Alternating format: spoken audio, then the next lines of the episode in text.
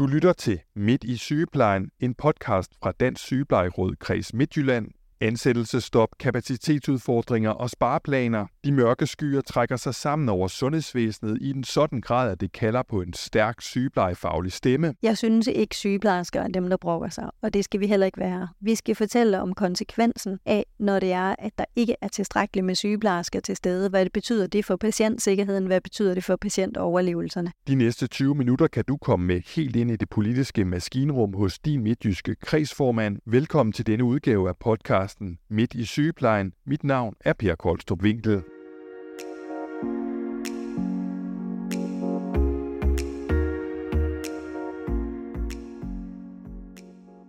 Og dagens gæst, det er Anja Laversen, der er kredsformand her i DSR Kreds Midtjylland. Velkommen til, Anja. Tak for det. Som repræsentant for sygeplejerskerne i det midtjyske, når jeg sådan indleder med at sige ansættelsesstop, kapacitetsudfordringer, spareplaner, så er det jo noget, der, der fylder rigtig meget for dig øh, lige for tiden. Øh, hvordan er det, det fylder for dig? Det fylder, fordi vi står i nogle kæmpe store udfordringer i sundhedsvæsenet i Region Midtjylland. Der er lavet nogle budgetaftaler mellem danske regioner og regeringen, som er meget stramme. Og her i Region Midtjylland er vi aktuelt udfordret af og kan se ind i et budget for 24, hvor der skal være rigtig store besparelser på grund af dyr medicin, på grund af øgede udgifter til praksisområdet, og fordi der har været nybyggeri og ombyggeri i alle hospitaler. Og så, så har der været en inflation indover, som har gjort, at byggerierne er meget dyrere end forventet. Så derfor er der nogle voldsomme besparelser i vente. Hvordan er det, det øh, helt konkret kommer til at påvirke sygeplejerskerne? Hvordan er det, du frygter, at det får endnu værre konsekvenser, når de her spareplaner potentielt skal udmyndtes? Denne her besparelse, der har vi fra medarbejderside i det øverste medudvalg påpeget, at man kan ikke bare blive ved med at presse personalet til at løbe hurtigere. Derfor er man nødt til som politiker at træffe nogle beslutninger om at lave nogle strukturelle besparelser. Det kan umiddelbart synes som om, at når man så laver en besparelse, der rammer meget hårdt på et hospital, så er der ingen andre, der mærker det. Men det kommer til at blive meget tydeligt på alle de øvrige arbejdspladser også, fordi man for det første mangler rigtig mange sygeplejersker, omkring 5.000 jeg vil gætte på cirka 5-700 her i Region Midtjylland, hvor stillingerne ganske simpelt er vakante. Man laver allerede før sommerferien en udmelding om, at man skal drosle ned for brug af frivillige ekstraarbejde, ferievagter, øh, for vikararbejde, for over- og mere arbejde, og på en eller anden specifik måde få det til at hænge sammen, til trods for, at der mangler så mange sygeplejersker. Så derfor kommer alle arbejdspladser, alle sygeplejersker desværre nok til at mærke de her besparelser, vi står overfor lige nu. Det er jo øh, regeringen, der dybest set øh, sætter rammen for, hvad økonomi man har arbejdet med. Og så står vi ude på sidelinjen som øh, Dansk Sygeplejeråd øh, Kreds Midtjylland, og vil gerne påvirke det bedst muligt for sygeplejerskerne her i, uh, i det midtjyske. Hvad, hvad er det for nogle knapper, øh, du har at trykke på? Øh, fordi dem tænker jeg, dem skal der trykkes ekstra meget på for tiden. I her i Midtjylland, der forsøger vi både monofagligt, altså som Dansk Sygeplejeråd Kreds Midtjylland, men vi forsøger også sammen med de andre faglige organisationer at påvirke budgettet. For det første til at minimere besparelserne. Vi forsøger at råbe op på landsplan på tværs af alle ansatte for at påvirke budgetforhandlingerne mellem danske regioner og regeringen, fordi vi har et så voldsomt underfinansieret sundhedsvæsen og har haft det i rigtig, rigtig mange år. Og det her er endnu en dråbe til at presse sundhedsvæsenet alt for hårdt i forhold til den demografi, der er. Så vi søger hele tiden at påvirke politikere, både på landsplan, altså i regeringen, men vi er også i tæt dialog med alle partier på kryds og på tværs i regionsrådet for at påvirke og minimere besparelserne mest muligt og forsøge at undgå, at det kommer til at kunne mærkes for patienterne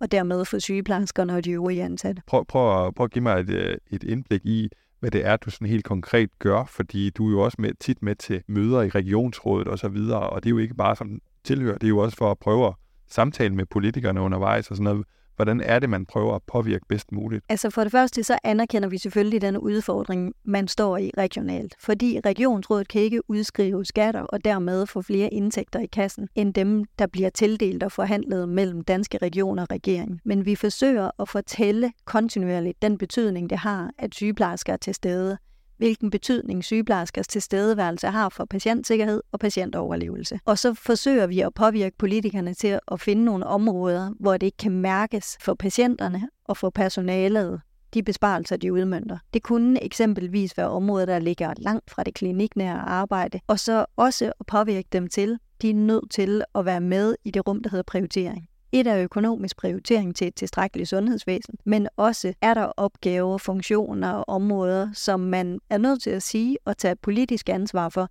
det her, det kan vi ikke lave i fremtiden. Når der skal spares, når, når der skal reduceres, så, så kan det være det letteste at, at lave trykket nedad, så det er presset, og, og, og den afledte effekt ender ude hos den, der er tættest på, på borgerne, i det her tilfælde ofte sygeplejerske. Er det også det, det handler om at, at sørge for, at det ikke er sygeplejersken, der står tilbage med det ansvar og den tunge byrde, det er ikke at kunne levere på samme måde, fordi der er blevet sparet. Jeg synes faktisk, at det ligner lige nøjagtigt det, denne her aktuelle besparelse, vi står overfor, kommer til at gøre. Fordi når der er huller i vagtplanerne, og der skal spares yderligere på lige netop området med ansættelsestop, og at stillinger, der ikke bliver dækket enten ved vikar eller ekstra arbejde, ja, så kommer det jo til at ramme den enkelte sygeplejerske og hendes øh, funktioner ude hos borgerne, ude hos klienterne, ude hos patienterne. Så lige nøjagtigt her er det enormt vigtigt, at det ikke bliver den enkeltes ansvar at sikre, at tingene hænger sammen. Så det er virkelig vigtigt, at vi fortæller politikerne de konsekvenser, det har for patientsikkerheden og for borgersikkerheden med tilstrækkelige sygeplejersker. Så ja, denne her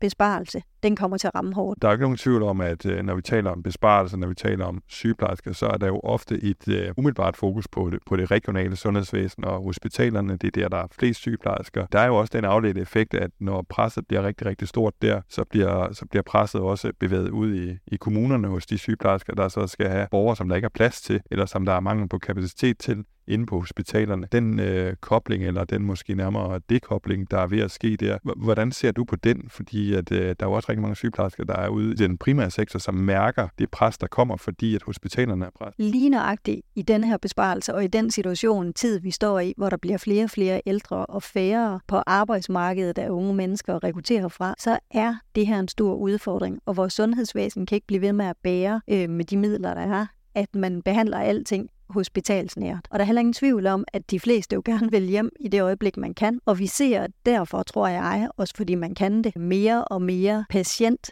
arbejde, der bliver lagt i den kommunale sygepleje. Så det her, det kommer også til at få de konsekvenser, at presset på den kommunale sygepleje bliver øget. Og når der samtidig er et økonomisk forhandlingsrum, der er tilsvarende lille mellem øh, kommunernes landsforening og regering, vi kan se, at der er mange budgetter kommunalt, hvor man også skal spare, så kommer det også til at mærkes kommunalt. Og når man så, øh, som mange øh, sygeplejersker jo gør, orienterer sig i øh, nyhedsstrømmen i, i medierne, så er det jo, om, om vi ved det eller ej, så er det jo ofte historierne om et øh, presset sundhedsvæsen, der, der går igen. Hvis jeg så sad som sygeplejerske og tænkte, jeg kan også godt mærke på min dagligdag, den er blevet mere presset. Det kunne være, at, øh, at jeg skulle prøve noget andet for at få mere tid til familien derhjemme og, og, og de der ting, man også gerne vil prioritere til sit liv. Hvad tænker du om, om, om det? Jeg kan sagtens forstå, at sygeplejersker tænker i de baner, og jeg synes, det er skræmmende, at man når dertil, at man tænker, at jeg vil hellere forlade sygepleje, som jeg er uddannet til, og som jeg brænder for, og som jeg rigtig gerne vil, end jeg vil se mig selv ind i og tilbyde en omsorg, behandling og pleje, som jeg ikke kan tage fagligt ansvar for. Og derfor må det her aldrig blive den enkeltes ansvar at stå med de besparelser. Men jeg kan godt forstå, at den enkelte sygeplejerske træffer valget på et tidspunkt, hvis man oplever sig at være så presset, at man ikke kan levere den faglige kvalitet, som øh, borgernes tilstand kalder på. Så jeg kan sagtens forstå det. Men vi skal huske på, at det vi kan gøre i fællesskab, det er at forsøge at presse på, at der bliver en bedre økonomi og grundlæggende forudsætninger for vores sundhedsvæsen og velfærd.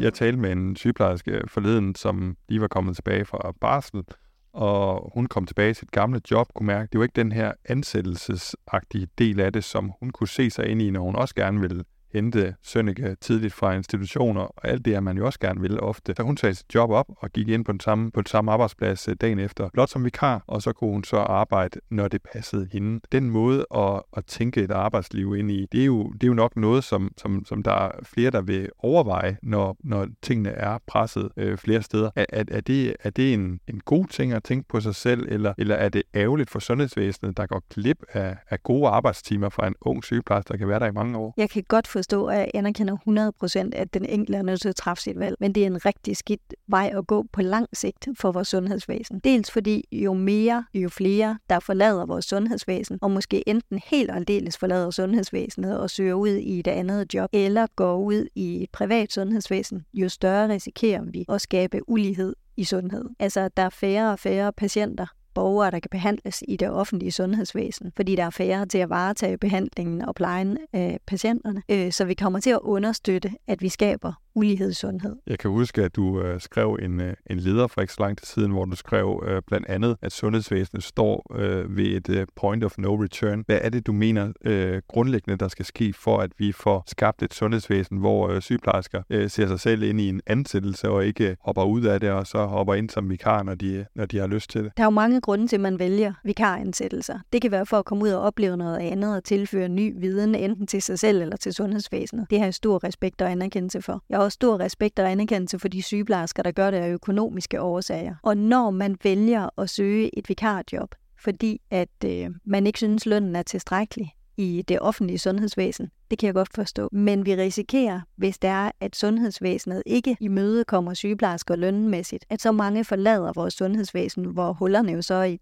de tilbageværende vagtplaner bliver så alt andet lige store, at arbejdsmiljøet også presses. Så de to ting hænger uløseligt sammen, og så får det jo konsekvenser for vores sundhedsvæsen og for det, man kan tilbyde borgerne og patienterne. Så derfor bliver det point of no return, hvis alle forlader sundhedsvæsenet, eller så mange forlader sundhedsvæsenet, så vi simpelthen ikke kan tilbyde de alvorlige sygdomme og mindre alvorlige sygdomme, behandling og pleje og omsorg i, i det offentlige sundhedsvæsen. Jeg talte også med en anden sygeplejerske, som fortalte mig om en, en lignende historie, og som så sagde, jamen så går jeg ind på den samme arbejdsplads øh, dagen efter, og så skal jeg så ikke arbejde i weekenden. Jeg skal ikke arbejde i de der helligdage, fordi det står mig fuldstændig frit for. Men som du også beskriver her, så er den øh, tilgang, som du har fuld forståelse for, hos den enkelte. Hvis det bliver et parameter for, hvordan der er mange, der gør, så kommer det jo til at udsulte sundhedsvæsenet, fordi de trækker en, en højere løn. Omvendt kan man måske også sige, at det kommer til at presse sundhedsvæsenet så meget, at øh, de ansvarlige, altså politikerne, bliver presset til at gøre et eller andet på et eller andet tidspunkt, fordi at øh, det giver jo slet ikke mening, at man, øh, at man bare går ud i sin gode ansættelse, og så går ind og tjener flere penge dagen efter. Det er jo i hvert fald ikke i, i øh, fællesskabets interesse. Det er det ikke, men derfor tror jeg også, at regionen på nuværende tidspunkt tror, at de med ansættelsestop og stop for brug af fjerde og stop for brug af vikar kan tvinge presse sygeplejerskerne tilbage i ordinære stillinger i regionen. Altså, at man ikke har muligheden for at gå ud og tjene penge ved siden af sin ordinære ansættelse. Tror du på den? Jeg tror ikke på det, og jeg håber heller ikke, det bliver vejen. Fordi uden tvivl, så er vi en region, hvor lønmæssigt, der ligger vi anden lavest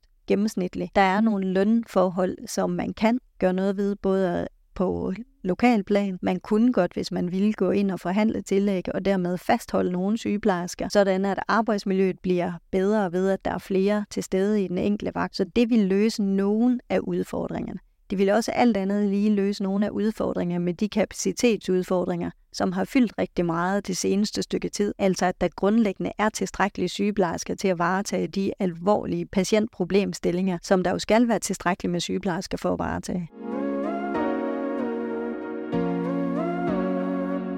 Nu du taler om kapacitetsudfordringer, og, og det vi taler om, det er manglen på sygeplejersker og de udfordrede vilkår og rammer, der er derude på arbejdspladserne. Men samtidig skal vi også huske på, at der findes jo rigtig mange sygeplejersker, som rent faktisk går glade på arbejde og går glade hjem igen, og som finder stor glæde. Og jeg tror faktisk også mange af de pressede sygeplejersker, dem der oplever en presset hverdag, stadigvæk sådan i grundessensen øh, er vilde med deres fag og deres profession. Der ligger vel også en vigtig nøgle i at, at sikre øh, for os som, øh, faglige organisation og sikre, at de her sygeplejersker, der stadigvæk har et godt arbejdsliv, øh, bibevarer det. Jeg er overhovedet ikke i tvivl om, at de sygeplejersker, der hver dag går på arbejde, leverer et kæmpe stort stykke arbejde. Jeg er heller ikke i tvivl om, at de patienter, der kommer ind på hospitalerne, de får den bedste pleje og behandling, man overhovedet har mulighed for at levere. Men hvis arbejdsmiljøet er så presset, at man ikke oplever som sygeplejerske, at man kan levere tilstrækkelig pleje, så sker der desværre tit det, at sygeplejersker forlader området, når man oplever sig magtesløs. Og det er jo selvfølgelig godt i forhold til den faglige kvalitet, at man ikke står inden for en kvalitet, som man ganske simpelthen ikke synes er fagligt forsvarlig. At man siger tak, men nej tak. Men det gør også, at det er vigtigt, at politikere og beslutningstagere lytter til sygeplejerskerne, som jo netop er dem, der er garanter for den faglige kvalitet, som vi har i vores sundhedsvæsen. Og så synes jeg, at det er rigtig godt, at der stadigvæk, for det gør der, at der bliver leveret rigtig meget god sygepleje rundt omkring på regionens arbejdspladser og på de kommunale tilbud. Mm, lige præcis det øh, var øh, Marianne Østerlund Madsen inde på i et interview med DR for nyligt. Marianne Østerlund Madsen, hun er fællestidsrepræsentant for sygeplejerskerne på Aarhus Universitetshospital. Hun blev spurgt af Danmarks Radio, du er ikke bekymret for, for, den, øh, for den kvalitet, som sygeplejerskerne øh, leverer? Og så sagde hun, nej, det er jeg faktisk ikke, fordi jeg ved, at grundlæggende så er kvaliteten tårnhøj i det,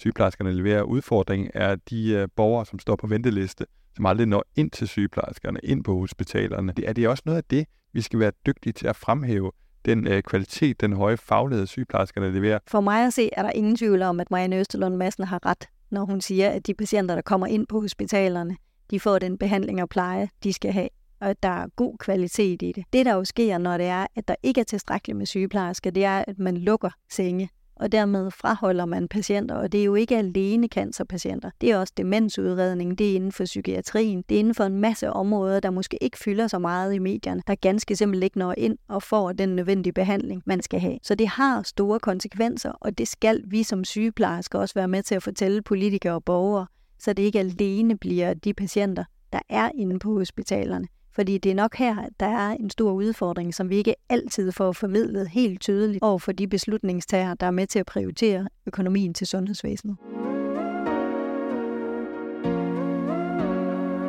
Vi lever i et samfund, hvor vi, øh, hvor vi nok skal høre dem, som er utilfredse, de skal nok råbe op om. Der er vel også et eller andet parameter, der, der hænger godt sammen i, at vi også skal huske at fremhæve øh, kvaliteten af det, vi leverer, fagligheden af det, sygeplejersker leverer, for ligesom at, at danne modvægt til, til, til det, der ellers kan blive historien om, at, at vi er dem, der brokker os. Jeg synes ikke, sygeplejersker er dem, der brokker sig, og det skal vi heller ikke være. Vi skal fortælle om konsekvensen af, når det er, at der ikke er tilstrækkeligt med sygeplejersker til stede. Hvad det betyder det for patientsikkerheden? Hvad betyder det for patientoverlevelserne. For det ligger der rigtig meget og god og flot forskning på. Når sygeplejersker fortæller om deres dagligdag, der er alt for presset, så handler det om vilkår, og det handler om løn. Grundlæggende har vi en udfordring, at vores sundhedsvæsen er alt og stramt for underfinansieret og har været det gennem rigtig, rigtig mange år. Og nu er vi nået dertil, hvor der ikke er flere områder at skære, andet end helt konkret sige, at der er områder, vi ikke kan levere på. Det er for nuværende lige været cancerområdet, øh, og det er der jo ingen, der kan der kan tåle historier om, at man ikke kan få en livsvigtig behandling, mens områder som psykiatri, demensområde og masser af andre områder, ortopædkirurgiske patienter, der venter utrolig længe, så man faktisk ikke kan være på arbejdsmarkedet. De historier hører vi faktisk ikke så meget, men ikke desto mindre, så handler de om nøjagtigt det samme. Alt for højt patientpres og alt for få personaler til stede. Rigtig stor mangel på sygeplejersker.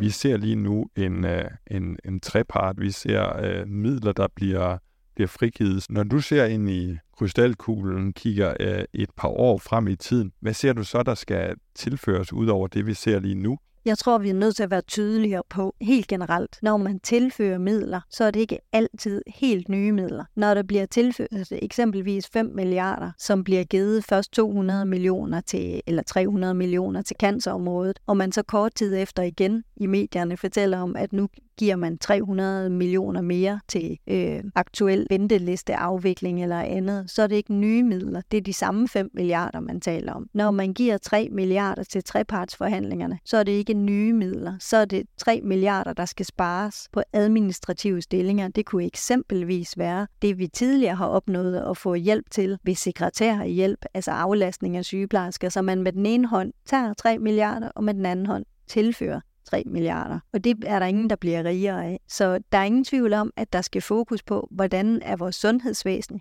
grundlæggende finansieret. Det er en ting. Så er vi nødt til at have nogle væsentligt større diskussioner om prioritering af sundhedsvæsenet. Både prioritering økonomisk, men også prioritering af, hvad vi kan og hvad vi skal, og hvad vi synes at kunne tilbyde i sundhedsvæsenet. Så for at skabe et uh, bedre sundhedsvæsen i fremtiden, så skal man også uh, ture indgå også vi som sygeplejersker i den dialog om, hvad er det, der skal prioriteres? Hvad er det for et sundhedsvæsen, vi vil have i fremtiden, hvis vi vil have et bedre et end det, der er i dag? Vi er nødt til at være med til at prioritere. Hvis ikke vi som sygeplejersker får en stemme og tager en stemme ind i prioriteringsdebatten, så bliver det administrative prioriteringer. Vi er nødt til at have politikernes ryg, når man træffer valg om ting, der ikke skal gøres. Jeg ved godt, der foregår masser af prioritering i det daglige arbejde, men på de overordnede linjer, sådan at enkelte sager efterfølgende ikke kommer til at lave nye prioriteringer. Så vi er nødt til at være og tage del i prioriteringsrummet og diskutere både med andre faggrupper, med patienter, med borgere og med politikere, så man har en fælles holdning til, hvordan skal vores sundhedsvæsen skrue sammen, og hvad skal vi tilbyde, og hvad skal vi ikke tilbyde i Danmark. Men der er jo også kommet i særdeleshed efter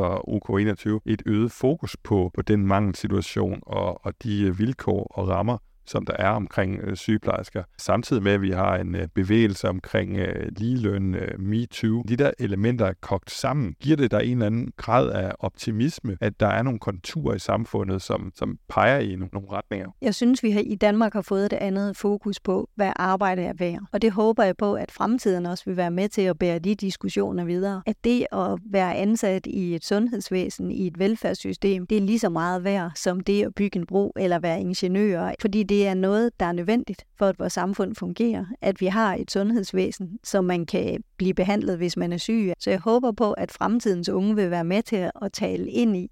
Tak fordi du var med, og øh, god fornøjelse videre arbejde. Tak fordi jeg måtte være med.